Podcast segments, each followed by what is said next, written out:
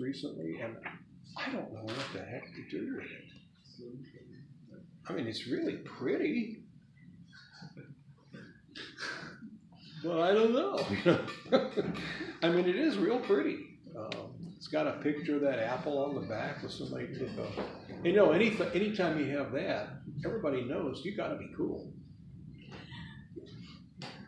So I got the apple and the whole thing. I don't know what to do with it. So it doesn't have the Balaram font, so all the, you know, when you put the Sanskrit transliterations of it, it comes out Krishna is Kenya. You know, it's it's all weird, and I, I can't get it, so I'm going to have to appeal to some of you that have more brains to to do that. But maybe I'll find. I was thinking I could use it, it like for notes, you know, like that. But I I can't copy out of the database the Sanskrit transliterations. Mm-hmm. It doesn't recognize the, uh, you know, what do we call it? Um, Maybe because it's set for a certain yeah, language. The diacritics. Diacritic. Yeah. yeah. Diacritics make it do weird things. Mm-hmm. So you need the Balaram font to do that, which is an ISKCON developed font. And in Windows, you can pull that off the internet like just like that. But you, I don't know how to do. I've tried it with. Uh, anyway, all right. So um, we're going to talk about uh, first of all. I, I find these are some some verses that I found very interesting, and it turned out to be almost all of them. I mean, when you're dealing with Bhagavad Gita, how do you choose a verse mm-hmm. that you're going to leave out, you know. 12th chapter is, is much shorter, fewer verses, so it was easy. We went through every one of them because every one of them was just. So I'm going to try, but uh, I found it interesting. Uh, the verse 1 through 3. So, and to save time,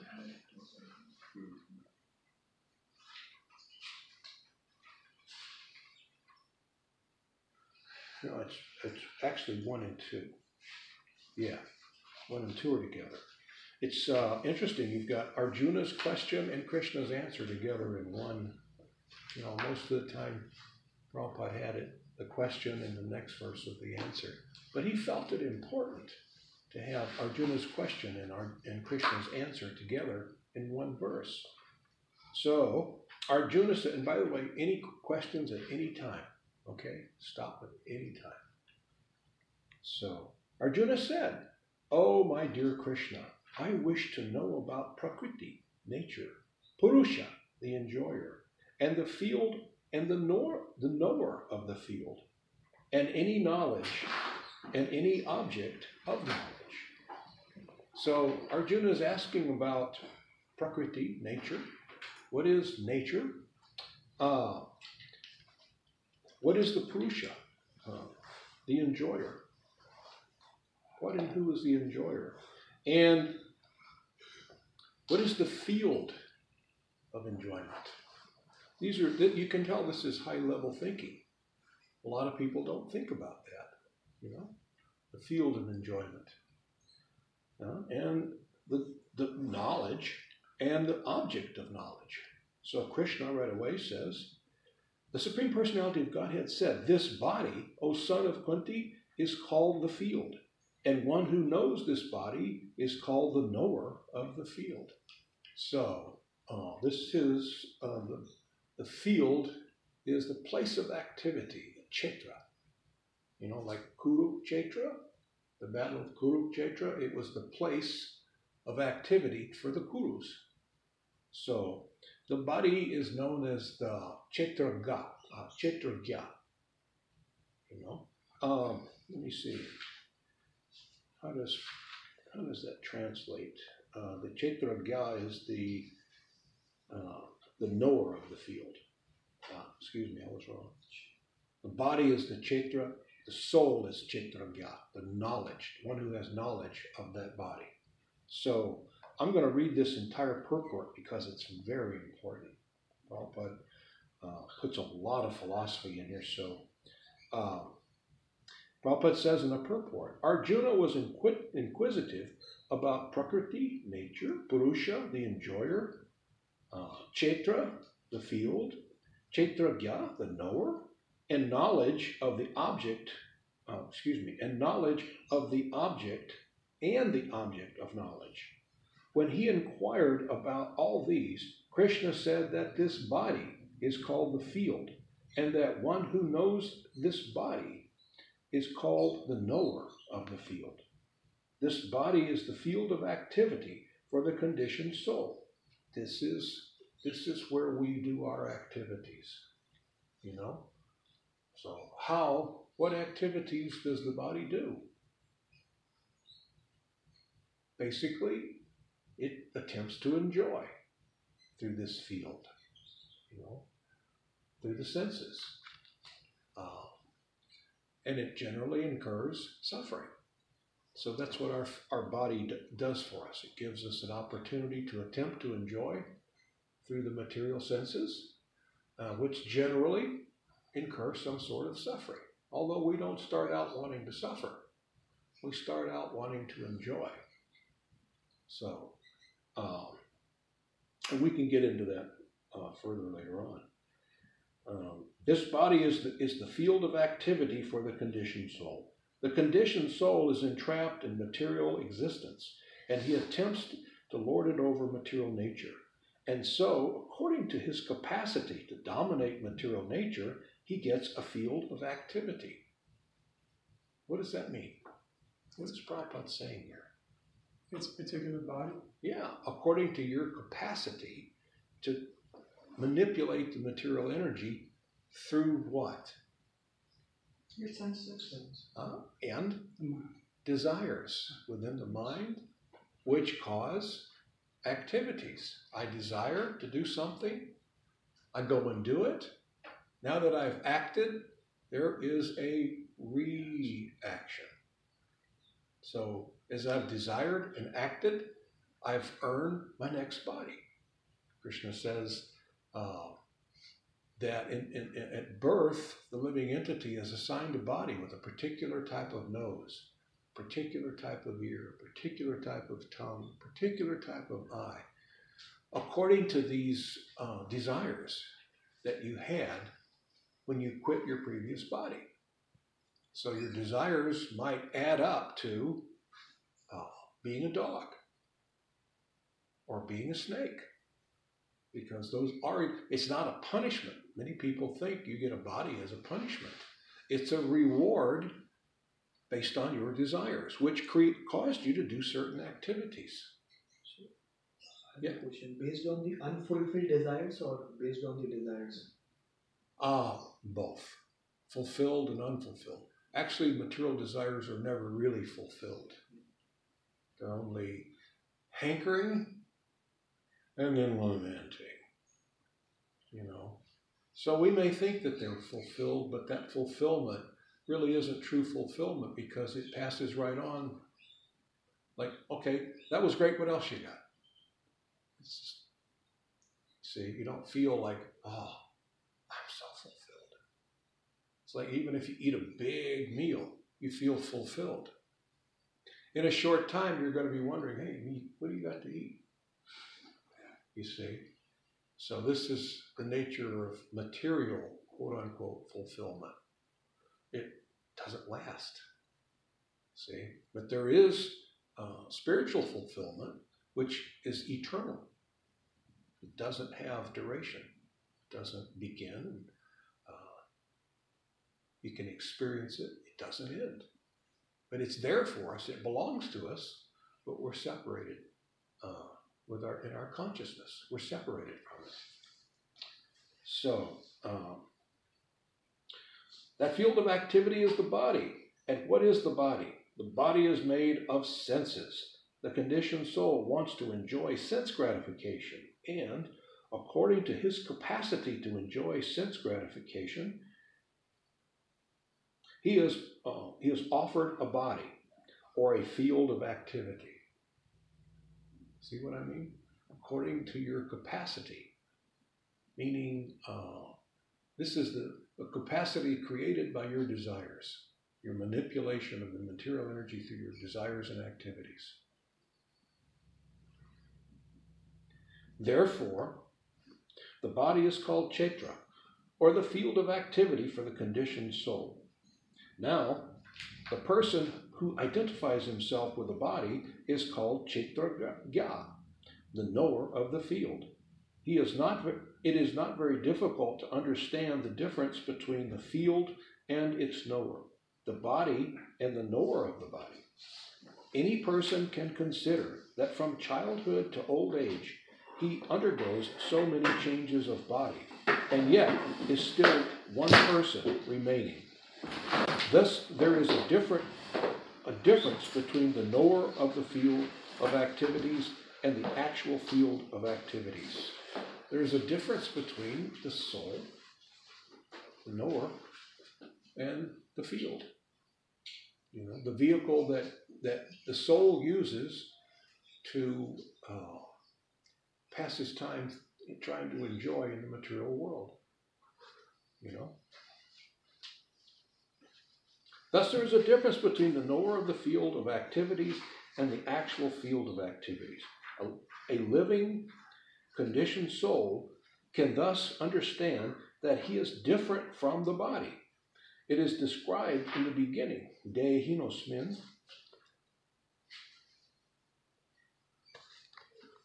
Dehinosmin. Uh, that living entity is within the body, and that body is, in, is changing from childhood to boyhood, and from boyhood to youth, and from youth to old age. And the person who owns the body knows that the body is changing. The owner is distinctly Chetragya. Sometimes we think, I am happy, I am man, I am woman, I am dog, I am cat. These are all bodily designations of the knower but the knower is different from the body. This is the very first step in spiritual life. If we can't learn this, we cannot actually call ourselves spiritual. First step is to understand you are not your body. You are an eternal soul. You are completely different from this material, perishable body. You are imperishable, and this body is perishable, limited. You see, if we can't go beyond that, we can't learn. We'll never get any kind, you know, any kind of liberation. You see. Yes. What do you think is the experience most people have that helps them or helps us transition from that state of mind that I am this body to I am not? Like, what would be the experience that's common? Or is there a common experience? There are things that help. Uh, I kind of think that old age helps a little bit. I would Surely so. I'm not this body. You know? I should not be attached to this. I mean, when you're young and you look in the mirror and you go, hey, man, you got it going on. This going to the gym is paying off, dude. You know, really like that mustache, too. Ooh, ooh, ooh. You know? And the coif, look at me, look at me, look at me. But as time goes by, the coif doesn't do you any good because your hair is gray and falling out. The mustache is silver, and you look like a fool with it you know. you know, when the body is, you can go to the gym and the gym looks at you and says, Really? You're okay. As long as you pay your monthly fee, you can come and do your thing. And look at this guy. You know, who's he kidding? So, yeah, but uh, the most common thing that will help us with this is mercy of Krishna's devotee. If you don't get the mercy of a devotee, how will you get it? Now, there may be other ways. I mean, but boy, they're few and far between. What does that mean, mercy of the devotee? Yeah. What does that mean? Oh, someone who knows. You know, someone who has learned you are not your body. Someone who's devoted to Krishna somebody who's gone past kindergarten, that kindergarten knowledge, if you're not your body. See, it's just like so many times, many of you have seen me ask this question to, a room of people, uh, spiritual people. I say, show of hands. How many here believe you have a soul? Every hand goes in the air. You know? And then I say, all right, now tell me, who is this you that has a soul? You have a soul. So, what the heck is a soul that you have? What pocket do you keep it in? You know? The soul is different from you because I am the body. So it's it's a knee-jerk reflex. I'm my body. You see? So and there's nothing wrong with that. It's just like you don't if you don't uh, if you've never been taught by anybody uh, about calculus, you're not expected to understand calculus. You know, if you've never studied calculus from a calculus teacher, then somebody who knows calculus can't call you a dummy. It's just, well, I've never heard of this stuff. I don't even know what it does. Or trigonometry, or, you know, all these things. So many different. So, uh, but yet if you meet someone who, who knows the science of trigonometry calculus like that, then they can impart that to you. You know, it's like when we, uh, most of us, I don't know how it is now, but we're going through grade school and we're learning two plus two is four, and you learn multiplication, division, and then you come to algebra. You open the book and you say, What the heck is this? There's letters mixed in with the numbers. What is the, you know, this is craziness. But then in a short time, it starts to make sense, you see. But in the beginning, whoa. I remember when I looked in the book, I thought, you have got to be, I'll never learn this, you know. How do you mix letters and numbers? They don't go together. So, but actually they do. So, uh, does that make, does that answer your question? So we um, by the mercy of Krishna, if you're sincere to God, I really want to, to know you, then rather than him than him hitting you with a bolt of lightning and you have this ah you know, he will send you one of his messengers. You know, he'll say, Hey, go into Madhava. Get over there. Help her. You know? Do you think it also happens as people become less enamored of the material world, that, that also, that attachment to one's, No. you don't think that's just simultaneous? Or, or happens parallel? This becoming uh, less enamored with the material world, people do become less enamored with the material world, but they don't understand why. This is And they think, oh, I can fix this. Uh, We just need a new president, or I need a new mayor, or you know, we need a new this. We need, all my problems are because of him. You know, well, he's reckoning for everybody. Although, you know, uh, it's like right now in America, I'm not a fan of the president. You know, I don't. He's not somebody that I think highly of. Uh, but it, I'm kind of out of this political thing. I'm not one or the other, you know. Know, Prabhupada was not a politician. He didn't teach us to be politicians. He taught us to be uh, Krishnocrats.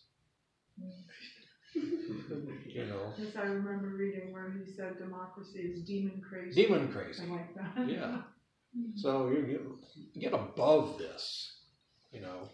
So so being in that position, you can kind of look at one leader or another, whoever's in office, and you can you can kind of see what they're doing. And some of the things, I'm not going to say everything, but some of the things you look at and you think, well, hey, this is this is pretty good. Well, wait a minute, don't you hate that guy? Well, I don't hate anybody. I mean, should I hate him? Is he doing a bad job? Well, uh, what about, uh, what, but is he doing a bad job? Well, well, blah, blah, you know. Well, oh, but okay, I understand you're emotional about it because you hate him. So therefore, you've got the the blinder of hate. It's like somebody can have the blinder of love. You know, a mother looks at her child even though he's a bad boy, but she, he's he's a good boy. He just had bad association. So, you know, the blinders of emotion. You see, the the, uh, the veil of hate and the veil of love. I, I'd rather have the, the veil of love. You see, I think there's something we can find to love about all living entities. Everyone. I know we can. There's not. I'm not sure to say I think. I know we can, because every living entity is part and parcel of Krishna. Now they may be very confused right now as to their relationship to the world and the other living entities and to God, but they're part and parcel of Krishna. So, and as we learn in this uh, chapter, we should see the, the other living entities as spirit souls. In other words, as I said, that first step in spiritual realization is to get off of the bodily platform. You know, if I'm a white supremacist, I may see you as from Puerto Rico. Therefore, I don't like you. Well, what don't you like about him? Because he's from Puerto Rico. You're a Jew. Well, what don't you like about her? I just don't like Jews. I don't like black people. I don't like. Well, why don't you like uh, Jews? They're not black. They're white. Well, they're not. No, they're. You see what I mean? Because I hate, I can't even see the qualities of you, and the quality of you, the beauty of you. You see, there's a beauty to being Jewish. There's a beauty to being black or Puerto Rican or Mexican. But if I hate you, I'll never see it. Does that make any sense? Because I am in the bodily consciousness. I have never taken the very first baby step into spiritual realization. Therefore, I have a tendency to hate. The devotee doesn't hate. There's a, a nice verse later on in this chapter that will kind of explain, you know. Um, in terms of what she said, um, knowledge is important. Reading the books, reading the books over and over again is important to learning that we're the soul. Because most of us are, are stuck not only in the material body, but the, the subtle body. We think we're the false ego, we think we're the mind. He was just talking about if you don't like people, you're in the mind and false ego.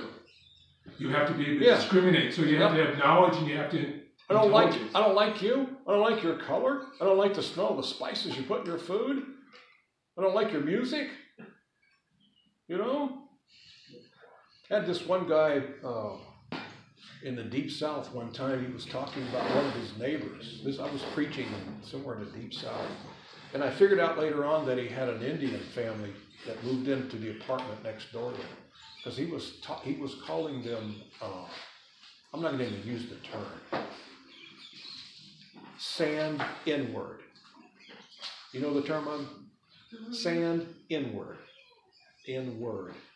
Sand, you. A bunch of them living next door to me. That crazy music they play. And they're always burning some kind of stinky incense, and when they cook, they, it smells so. So, in other words, I hate everything about them because they're not like me. Their bodies are darker than mine. What they consume for food is different from mine. You know, I'm over here frying up chicken, potatoes and beans, and they're over there cooking some sort of curry. You know, so I hate them. I can't stand them. And because I don't like them, I don't like anybody that's like that. That is the biggest problem we face in the world. Hate cannot exist on the spiritual platform. When you get off the material bodily platform, uh, it can't go with you. it can't make that transition. Hate cannot uh, tag along for the ride. You lose that. Uh, hold that. Let me let me move on because I'm as usual taking too long. All right. I like what this Prabhupada uh, says. This. Let me ask you guys just to see how much you retain. You didn't know this was going to be a quiz, did you? First six chapters of the Bhagavad Gita talk about one thing. The middle six chapters of the Bhagavad Gita talk about another thing. And the final six chapters of the Bhagavad Gita talk about something else. Does anyone remember what those are? We should learn these. We should, as we read Bhagavad Gita more and more, Prabhupada points it out here, but we should learn. The first part of the book deals with certain things, middle part of the book deals with something else, and then the last six chapters. So, since there are no hands in the air, you know what they The middle six is bhakti. Uh, Nitai knows all three groups. Yeah, If he shows up, he knows all three. let me go on. Uh, chapters one through six.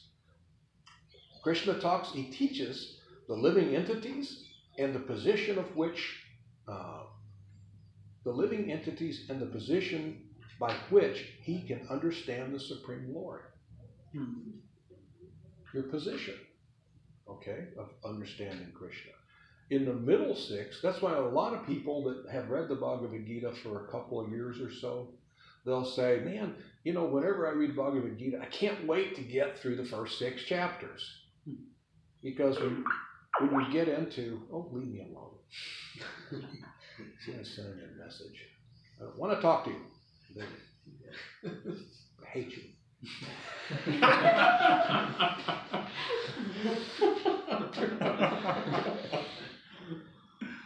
I said I was there. I'm just saying you ought to go there. Middle uh, uh, six chapters uh, discusses Krishna and his relationship between him and the soul, we the living entities, through devotional service. That's why a lot of people can't wait.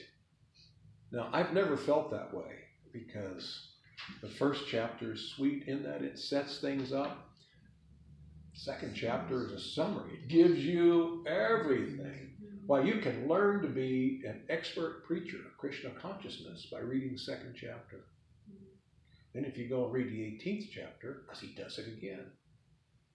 You see? But everything, the whole thing is really sweet.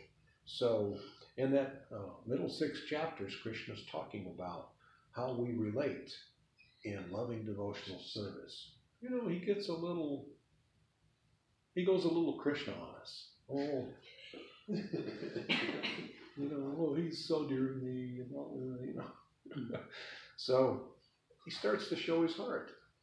And then in uh, chapters 13 through 18, the superior position of Krishna and the subordinate position of the living establishes his superiority in your subordinate position. But that's after he's talked about, he's explained that uh, subordinate position through devotional service. You see, it's not like God telling you, all right, look, you're under my thumb, deal with it. No, it's through loving devotional service. You know? So I always find that interesting to, uh, to remember. Hare Krishna. Hare Krishna.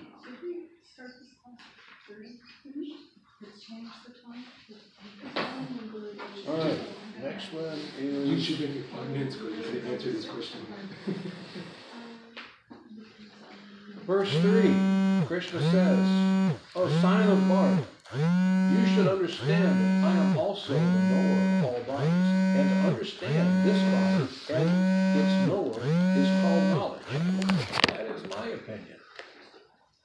Krishna's throwing his opinion out. Remember, he did that in the last chapter. That is my opinion. You know, Krishna's, he is, he's so cute in his way. That's my opinion.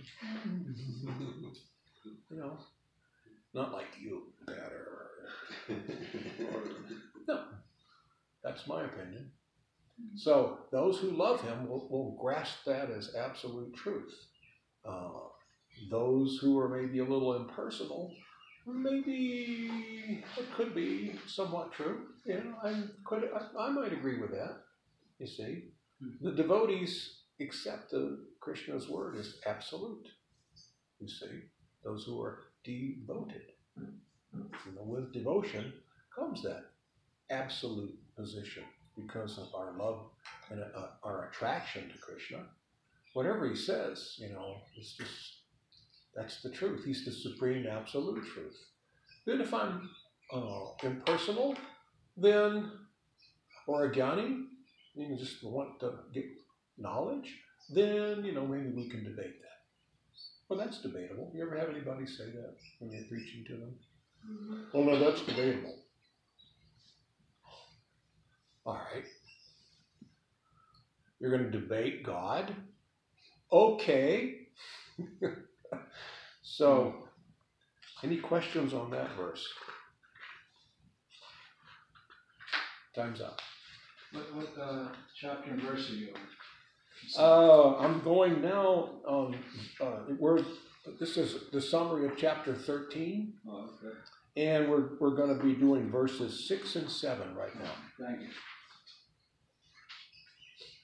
Six and seven are combined together. Uh, Krishna continues. The five great elements. Boy, this is, you got to wrap your mind around this. The five great elements false ego, intelligence, the unmanifested, the ten senses and the mind, the five sense objects, desire, hatred, happiness, distress, the aggregate, the life symptoms, and convictions. All these are considered, in summary, to be the field of activities and its interactions. These are your, these are your body. This is the interactions that you use the body for. Let me read those again. False ego, who I believe I am, why I'm an American, I'm a scientist, or I'm a automobile mechanic, or I'm a male, I'm a female, I'm an earthling, I'm a human, I'm a dog, I'm a cat. You know? Hmm. So who you misbelieve that you are, false ego. And then um, intelligence. Int- what is intelligence? We sometimes misunderstand uh, our own language. If you're uh, an army commander and the enemy is on the other side of the hill, what do you need? You need some intel. I need some intelligence. That doesn't mean I'm stupid. Well, I graduated from West Point with honors, but I need some intelligence. So I need you and you go over there. How many people are there? What kind of weaponry do they have? You know, if you can get some idea how much food they have, supply lines. You see what I need intel.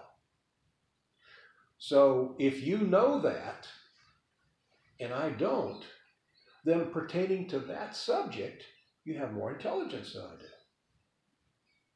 Doesn't mean I'm stupid and you're smart. You see what I mean? So these are this word intelligence applies to material intelligence, things that you know. Material. Now you don't need any material intelligence. All you need is spiritual intelligence. Starting with I am not this body. I'm part and parcel of Krishna. He's my Lord. He's the most lovable, most attractive object. That's real knowledge. And everything else, Krishna says, is ignorance. It's lack of knowledge. I mean, you may know about the, the material world. You get a gold star. You know? You know how to tune up a car. And you know how to build a bomb. And you know how to do this and you know how to but I don't know any of that. The only thing I know is I'm serving of Krishna eternally. But you guys are a lot smarter than me. You see what I mean? Yeah. Um, when you say you don't need any of it, because I mean, we do live here, so I'm thinking like, you know, basic things like taking care of my body, taking care of finances. Yeah. That's like material.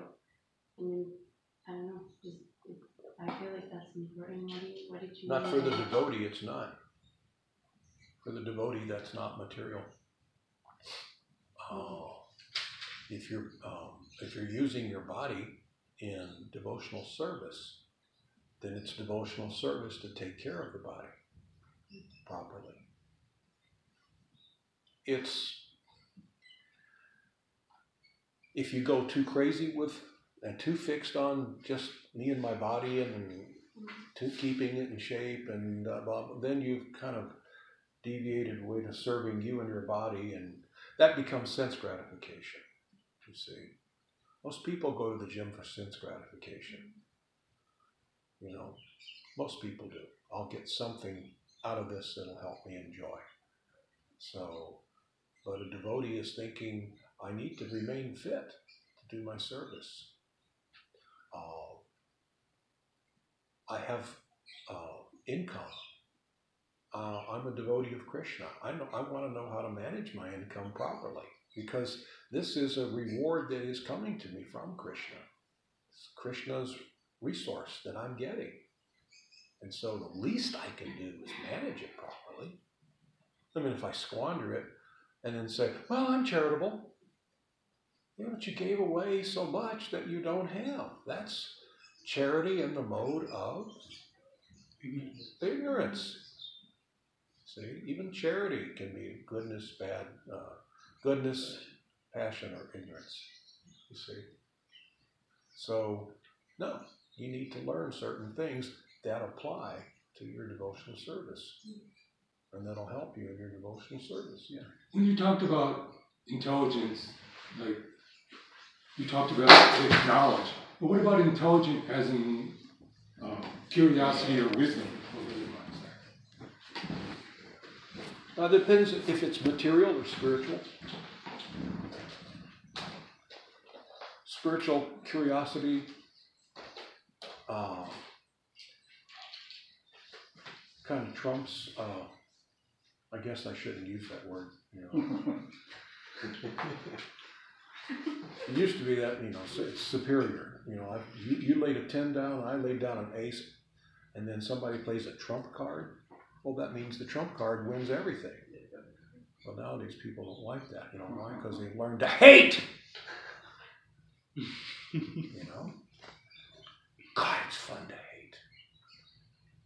You know, Supersedes. huh? Supersedes. Yeah. So yeah, depends on if it's. Uh,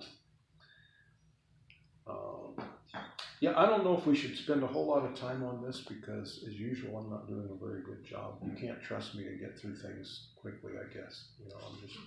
I was trying to be very disciplined. You know, but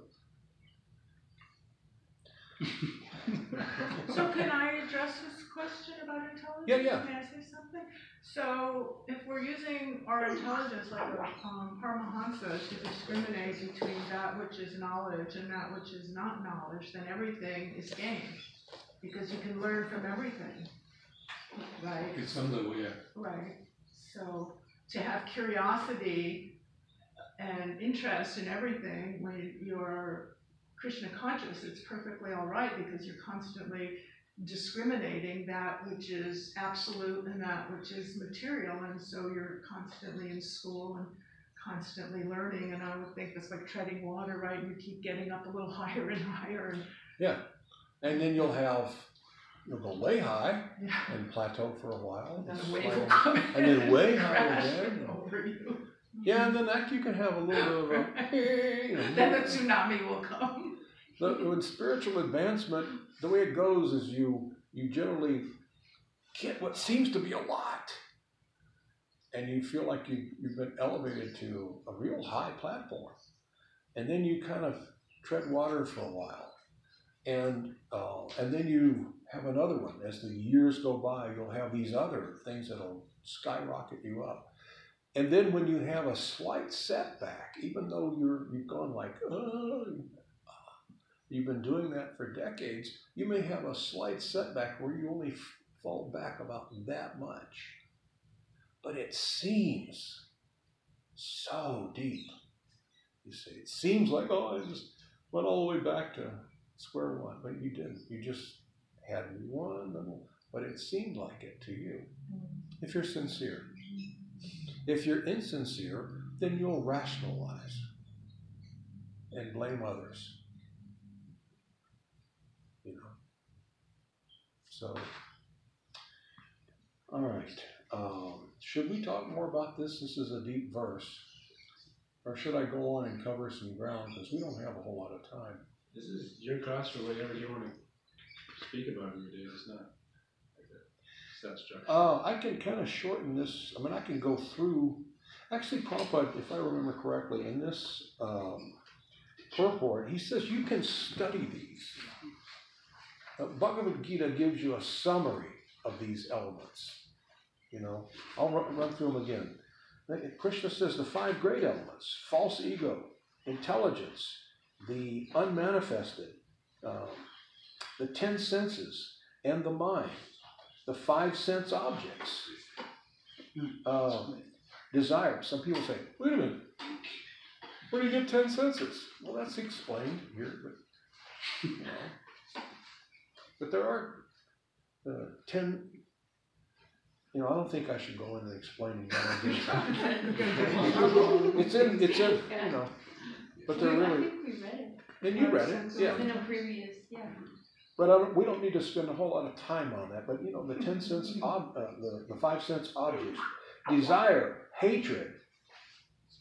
See, he throws hatred in. Desire and hatred, happiness, distress, the aggregate, the life symptoms, and and the convictions. All these are considered, in summary, to be the field of activities and its interactions. So see what you will do with them. That's your field. That's your world. Your world is uh, uh, to navigate this material world is this field of yours, this body. Do with it as you will, you see. If you decide, I want to go back to Krishna, then you will use the, the, uh, the body, you will accumulate intelligence that will take you that way. You see? If you want to be a doctor, you'll accumulate intelligence uh, about medicine.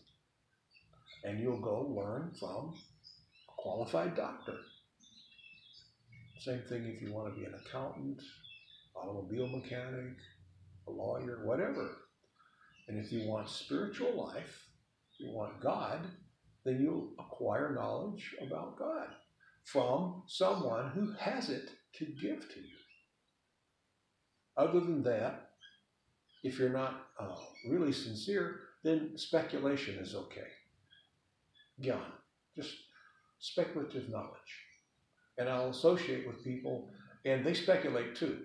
So let me see if I can out speculate them. Mm-hmm. You see? I mean, the world is full of this. You can, you can tell when you have a, a group and you say, What is your conception of God? Well, I think, well, well hold on. You're going to speculate, you know. You need, they, they should at least give you a warning, like a, a road sign. Warning, speculations ahead. Know, warning, wet pavement. You know. So, I mean, really, if you're sincere, it's just like if you're trying to learn medicine, you're trying to learn how to heal people, and you say to the to your doctor that's teaching you in your university, and you're paying him a lot of money for it, you know, what about this and this? And he says, I think, wait a minute, I want you to tell me how it is. You know, I mean, isn't that true? You're going to learn computer science or, I mean, you name it. You can't, when the guy says, well, it could be, or I think, from my perception, hold it. You know, that's just maybe something we do over drinks at happy hour. I think this, you think that. That's like saying, I think the, the Cowboys are going to make a comeback and walk away with the Super Bowl this year. Oh, yeah? Well, I think it's going to be. Give me another football. The Patriots. The Patriots are going to do it, you know. I'll bet he's a Patriots man. He's, he's from Boston. So you see what I mean? So, but if you want to get into the, if you want to sincerely achieve Krishna, then speculation is not acceptable. But if it's kind of fun to talk about God, because I talk about spiritual life, because I want to be seen as a spiritualist, I want you to see me as a spiritualist. So I'm going to talk about that. And then, if neither one of us is really sincere about actually having God in our in our embrace, then we can sit and speculate, speculate.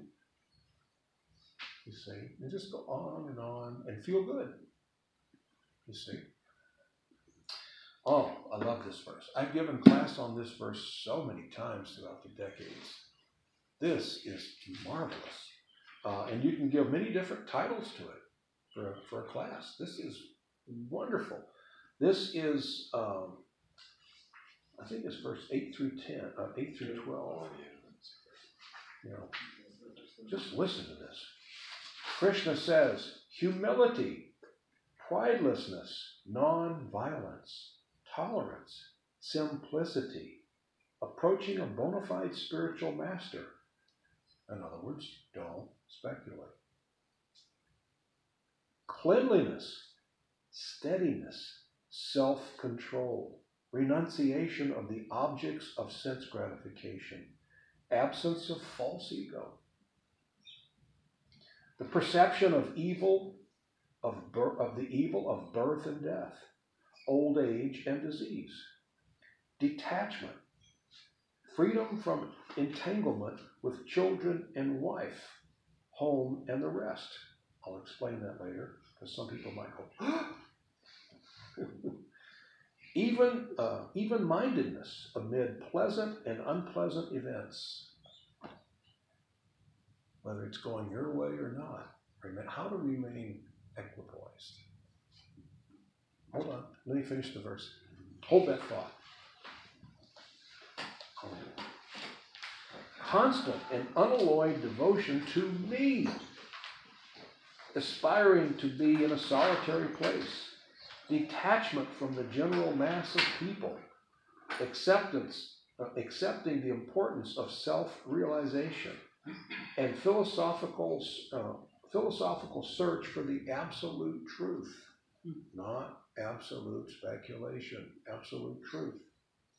All these I declare to be knowledge. And besides this, whatever there may be, is ignorance. Then, I mean, that says a lot. And these are things that those who are sincere on the devotional path, we want to be humble. We want to be prideless. Now, this goes against what they'll teach you in, in business school. Got to be proud of your achievements. If you're a materialist, yeah, you're going to have to fight it out with other guys and comp- competing for a this or that. But if you're just a devotee of Krishna, prideless, pridelessness will, will go away. You know, it'll, it will go away if you let it. The closer you get to Krishna, how can you have great pride when you're standing there eyeball to eyeball with the Supreme Personality of Godhead? The most beautiful, most amazing, charming, loving uh, entity. You know, how are you going to play your one-upsmanship with him? Huh? Get out of here. So you left it a long time ago when you started going towards him. The closer you get, you know, it's like um, a snowball. The the closer it gets to the fire, the more it melts. You see, it doesn't even have to get all the way to the fire before it's gone. So, uh, nonviolence, yes. If you're a spiritualist, you will be nonviolent to all living entities, not just the human beings. To all living entities, not just those who are your same color or political affiliation or nationality or or or we can go on and on. In other words, when I when I become spiritual, I've transcended the bodily platform, and now I can be not really nonviolent. If I don't get off the bodily platform, I will remain quasi nonviolent. I think we should treat children better. So, okay, I want to be nonviolent. I want to give ahimsa to children or women or this race or that race. See what I mean? But I'm not talking about those guys over there. Those are the ones we save to hate. Gotta hate somebody. Everybody knows that. Life isn't any fun without it. And if you don't have it, there's going to be somebody you'll run into that will stir it up within you. You know?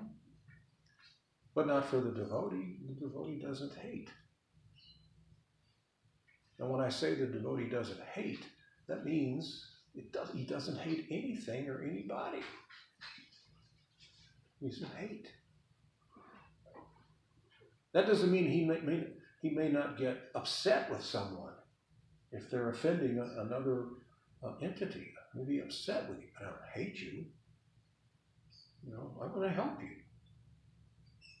But you may be so dangerous to me that I may not be able to help you, and I may need to avoid you. But I still don't hate you. Can you imagine a situation like that? Mm-hmm. Sometimes when I'm walking in the desert, I come across one of our western diamondback rattlesnakes. Hmm. You know? And I, I think, wow, how beautiful they are. They're, you ever seen one? Oh, they're beautiful. But don't get close. And I don't hate them. He, he could kill me. A lot of times they just, most of the time, they just ignore you. They put you on ignore. You know? That's that rattler that Keshava showed you. Mm-hmm. They're right there. You know, Two they're, of them on the same day. yeah. Yeah. Most of the time they're just crawling Mhm. and they're like, I don't even care that you're there. But uh, it doesn't mean that I can go embrace them. I can't say, hey, little snake, put her there, give me five. You know, take him home, feed him. You know, no matter what good I do, we cannot become friends. We, it's not going to work. So I, it's, I'm best to avoid him. You see what I mean? Give them little space. Yeah, but I don't have to hate him. I can feel some love for it, but I can't embrace it. I mean, I'm, you know, I'm sorry for trespassing in your front yard, but I'm out here wandering around and I'm, I'm on my way. Um see ya. You know, Om Shanti Om. So, no, why should we hate? So, um, any questions about this verse? Yes.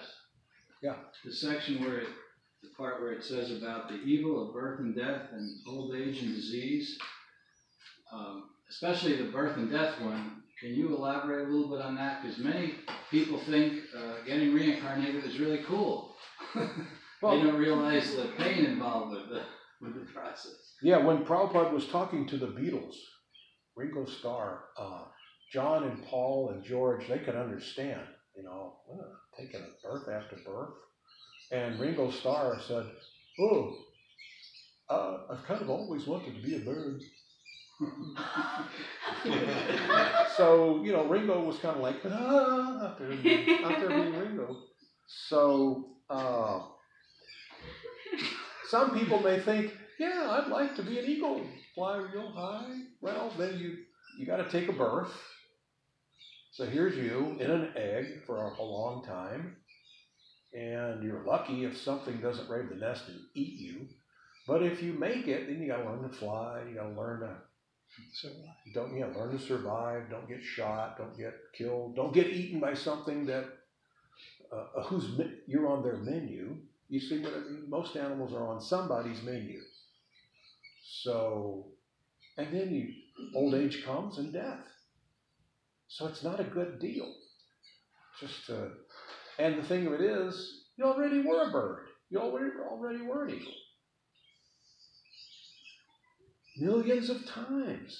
You've been through this 8,400,000 species so many times. I mean, you can't even count how many times you've gone through them all in these billions, trillions of lifetimes that you've had. You've gone, you've been everywhere. You've been in every planet, in every solar system, in every form of life there is. You've, been there and done it all. And you can stay here and keep on doing it as long as you want. Or you can leave whenever you want. See? So, to understand the evil uh, of birth, death, old age, and disease, just to understand it, you know, we can't glorify it. It's not glory. It's the only glorious thing about living a long life is it may give you a longer time to serve Krishna. For the suffering. Yeah. The, the, the devotee kind of goes beyond suffering. Uh, you, you may, I don't know how to make that anyway, I'm-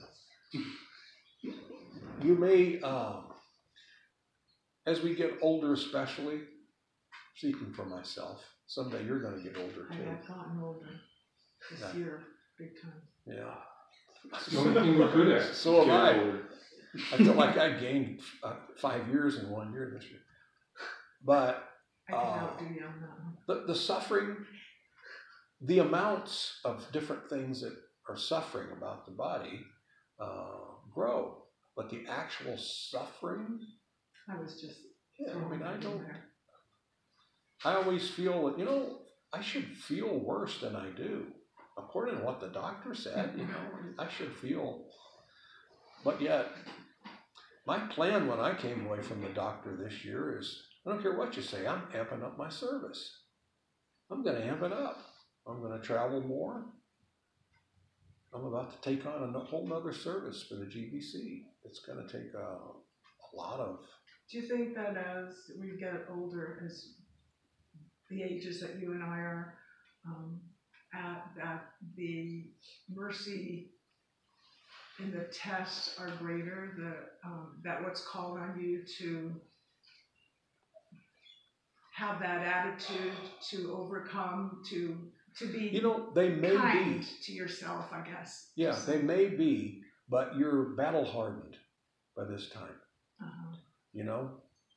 Um, yeah, you're back. But Do you think, now I can't answer this. in the be- in the beginning of a warrior's career, he's a little shaky at what's going to happen out there on the battlefield. Uh-huh. But if you make it decade after decade, you become a seasoned warrior. Uh, Then things are different. I like that. You see what I mean? Yeah, I like So yeah, you, the the intensity of the suffering may increase, but you're Well, I, You're- you're change, ready for it. Change the word from suffering to challenge. Try. Um, I don't even have the right yeah word. right now. challenges. Challenges. Try like tests. Like, do you think like the more advanced you are? I'm not speaking about myself. I'm just speaking about you guys that have been devotees for Tests. 50 years. That the tests become Tests is greater. that's the magic word yeah. because suffering pretty much goes Yeah. away. Forget suffering. Talk And when you become sincere, Krishna tells Maya, "Go away. This one's mine." Mhm, So Krishna deals with you. Now Maya may throw a little something in at a weak moment. mhm. If you ever start wanting to get away from Krishna, then Maya's always Right. there for you with open arms. Mm-hmm. Come, I play with my- come, my dear one, you know you want some of me. Why, I can show you ecstasy. So she's always there. Uh, but Krishna will test you by uh, apparent challenges. Mhm. Yeah, that's what Maybe- I was really meaning instead of. Now, what does Krishna want to do that for? Make you more surrendered, more humble. Yeah, and that, and to taste that love when his tests fail. He'll never give you a test that you can't pass. But when you pass those tests, he feels this. Ah, oh, she loves me. You know. Oh, this is so sweet. Just see my devotee. I can throw anything at my devotee, and they will. They'll always surrender to me. They'll always come to me. Oh, just see. It gives him, it enhances his ecstasy. So there will be tests.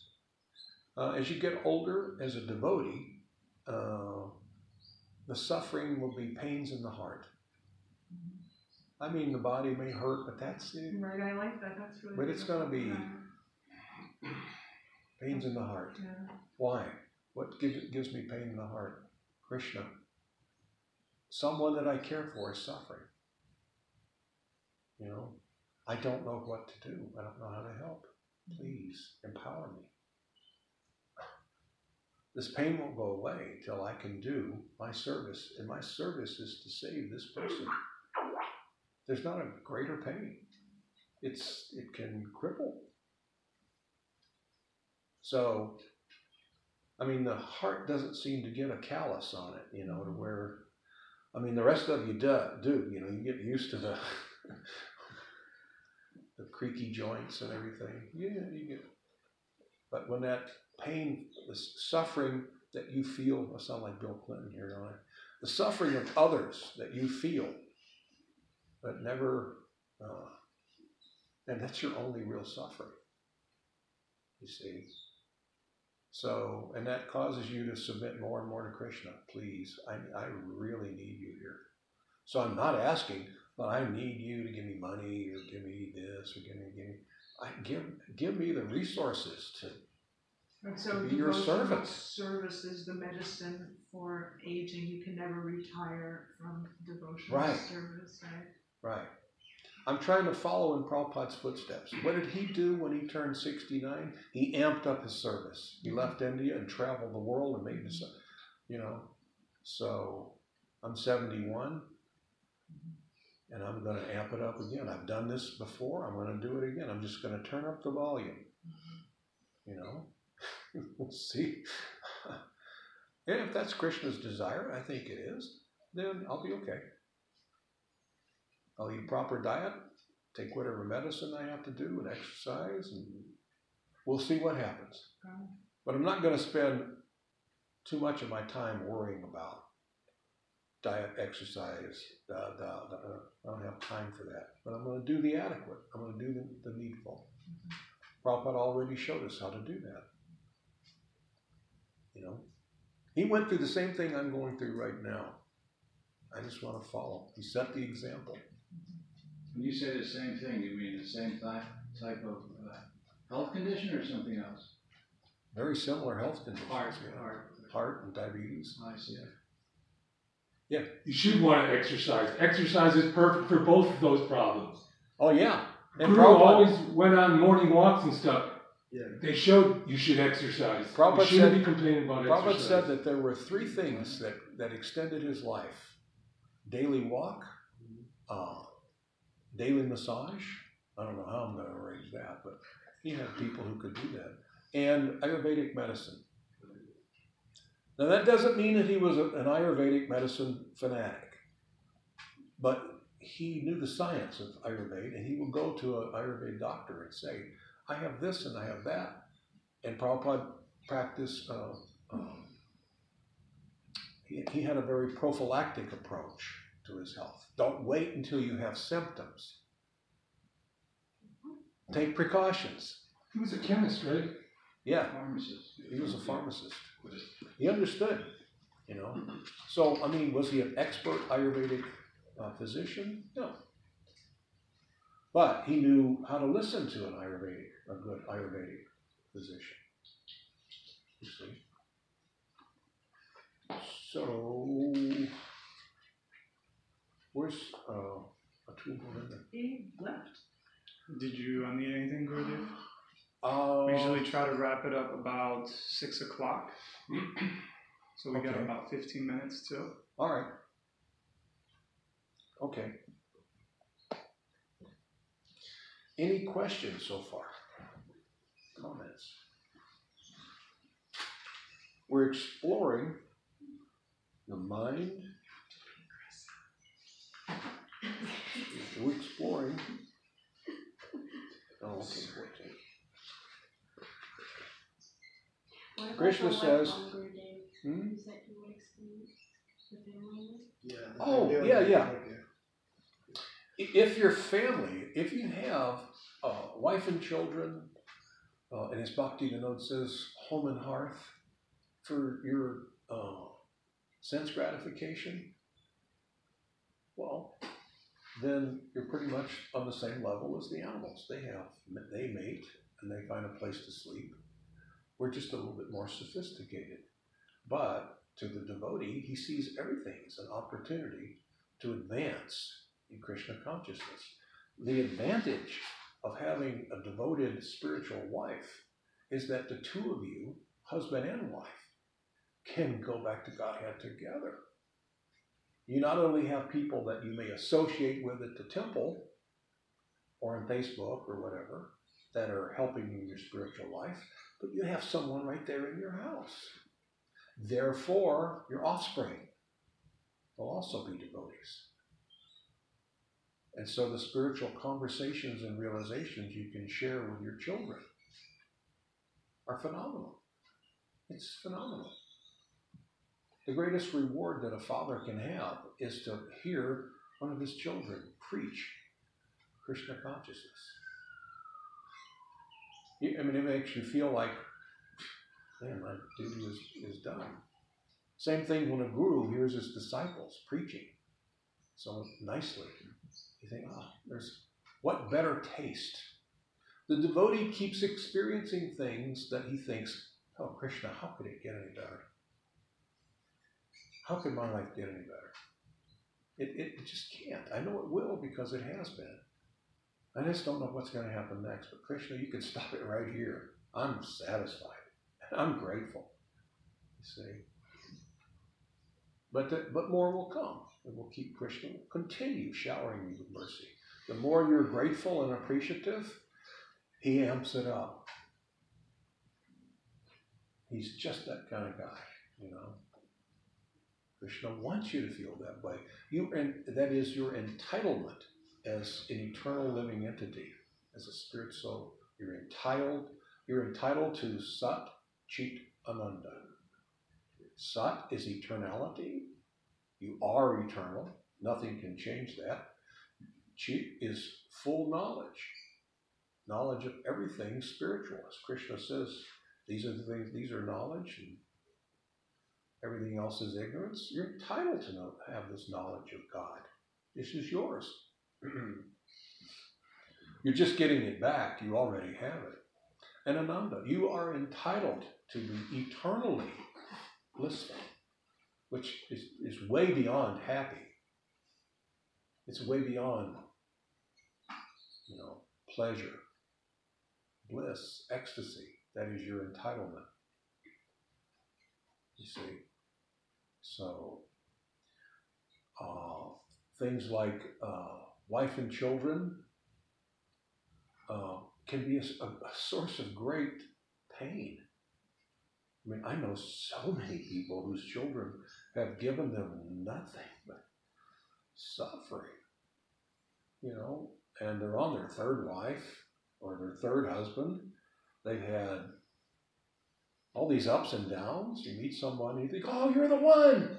And then the next thing you know, where is that guy? Wow, what a jerk that person turned out to be. You know, long, drawn out divorce. And, you know, you see what I mean? Yeah. So then for the wife, would the, would you replace those words with husband and children? Yeah, yeah, exactly. Okay. If the husband is helping you in your spiritual life, then he's a dear friend. That will give that will add something to a relationship, some ingredients that are essential for, for love to bloom. Admiration, respect, trust, you know. Same thing husband to wife. When the, when the husband sees this in his wife, he's like, wow, you know, I'm, I'm amazed at you, you know. I've had uh, devotee uh, friends of mine that we've been devotees for, you know, going on 50 years. And so I've seen them uh, in their lives.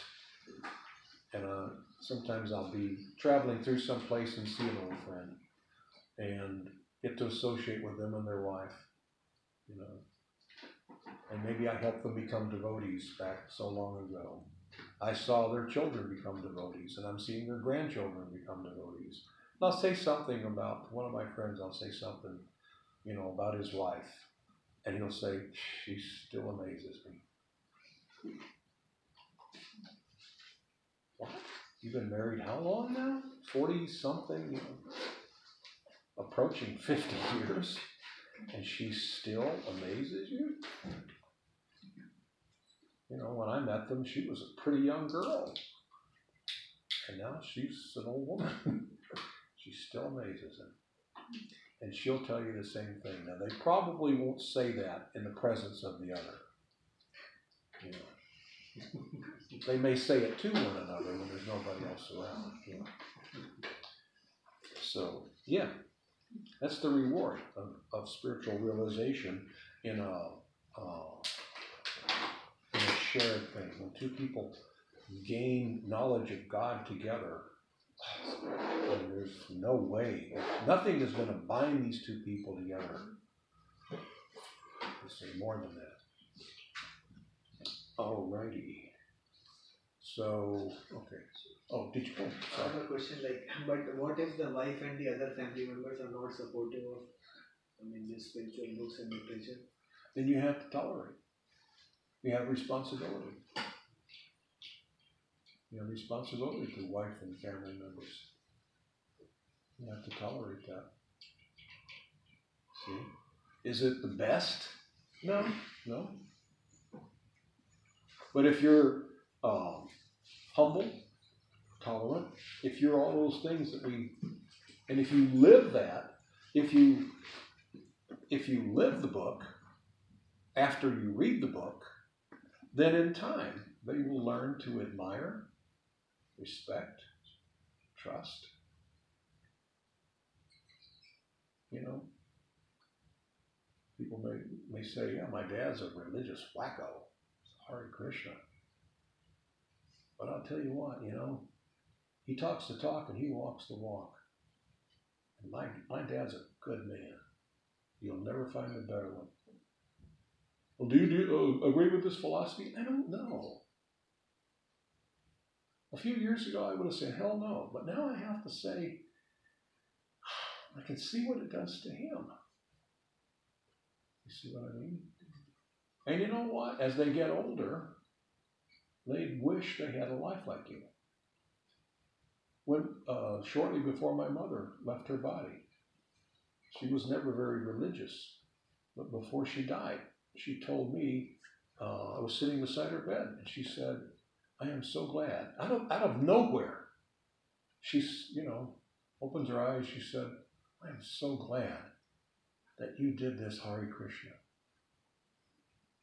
And I said, First, I thought, well, you could have said that 40 years ago, or 20, or 10, or, but now is good. And I said, really? Why, mom? And she said, and she was, I could see tears. She said, because you had such a wonderful life. My other children never had the life that you had. You should have taken them too.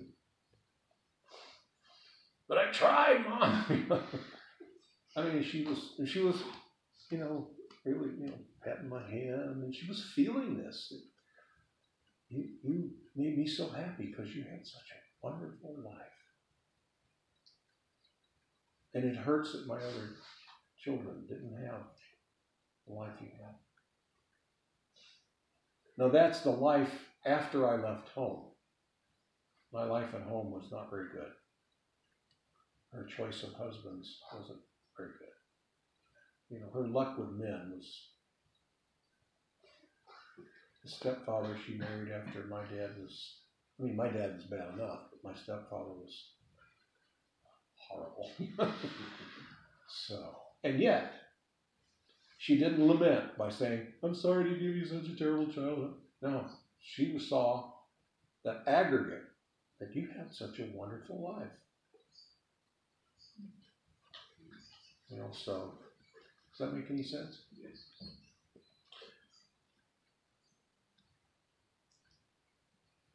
Okay. Mhm.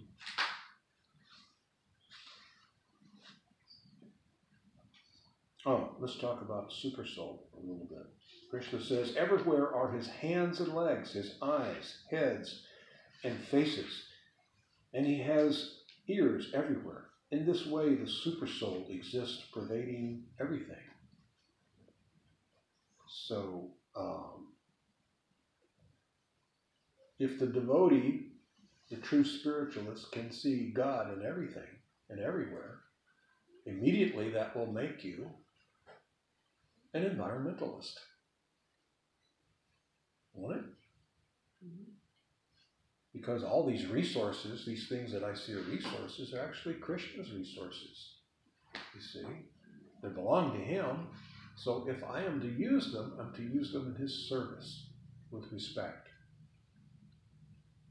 And if I see all souls as equal, parts and parcel of Krishna, I won't mistreat children, women, animals, on and on and on. You see what I mean? If you can come to this spiritual understanding, then you are out for everybody's rights. You're a champion of everyone's rights, including the environment. You see this this is Krishna. This is his energy. See? This world is his. And whatever, if I'm to use these resources, it's only fair that I use them as an offering to him in his service. You see? So it takes care of any, anything. Therefore, we, the devotees of Krishna, don't pursue any one path. We're for animals' rights. Well, we are, but that we're for everybody's rights. Every living entity. You know? As Prabhupada said, you should feed everyone in a 10 mile radius. Not just the poor. Everyone. Rich guy too. You know, if Bill Gates lived around here, we should offer him prasadam. See, we don't discriminate. We were looking for everyone's advancement. You see? So, you see everyone. So, we're not envious. You know, Bill Gates has so much money. How come he's got so much? Why can't we have some of that money? You know, I'm going to vote for the guy that says he's going to take some of that rich guy's money and give it to me. Although they never say that. You ever notice the politicians say there ought to be a high tax on people that make over, say, $10 million. First of all, he says there's an income disparity, you know, you only have so much, and that guy has so many mega millions. We ought to put a tax on that money. And you're thinking, yeah, that's good for me. But the politician's going to get the money. Hello, wake up. The government will get that tax. Oh, I have faith that it will come to me. Yeah, right. Have we ever seen that? You know, it's not going to happen. So don't fall for that. Rich guy. We love him too. He got there by karma. You know, maybe he did some uh, criminal things, but he had the karma to be successful, and he will pay if he misused that money. Yeah. Karma applies to him. You know, you had the karma, you got the money, you misused it. Okay, next birth is coming. Right. You don't have to deal with these guys, you know. Try to make them Krishna conscious.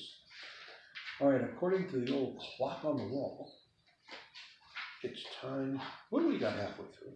So almost. So, any questions before we go our separate ways. Comments? Thank you. Uh, it's good to be with you Criticism? again. Do you It's have any been a long criticism? time. Yeah, I haven't seen you in a long time. Hare Krishna. Hare Krishna, thank you so much. Thank you. Travel safely. Thank you all so much. That was good. All glories to Srila All Prabhupada. glories to Srila Prabhupada. I'm just gonna run to the, um, I'm gonna run to the bin really quick and just drop off a few instruments. I'll be back like two minutes. All right, I'm gonna run to the, to Okay. All right, good to me.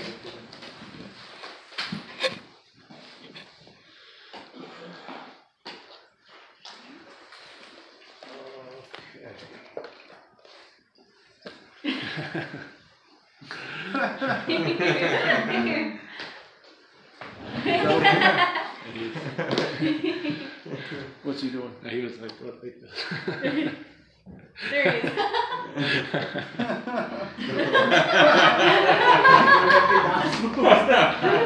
Everybody got that on camera. I see people do that. What does that mean when you're, It It was, it was. Like a- It was a thing, like. Well, for, there's, there's a history about it. Remember the Batman television series on Yeah. Yeah, well, there was this episode and he did this dance, kind of a bat dance. That's where it came That's where it originally, that's where it originally came from. Then it became popular, then it should be, became yeah. popular in Pulp Fiction when John Travolta was dancing and he did that, but that's where he got it. Wow. In Bollywood songs also they use sometimes, yeah, so I've seen it. Yeah. We have, we have, we have Harinam at six thirty if anybody wants to join where us. does, where does We're gonna do a six, go? sit down Harinam. Oh, just Oh, yeah, it's oh, okay. cool. Where does Second Batman go to answer It's the gonna call be of lucky. nature? I don't know, I should call him. I should call him and ask him.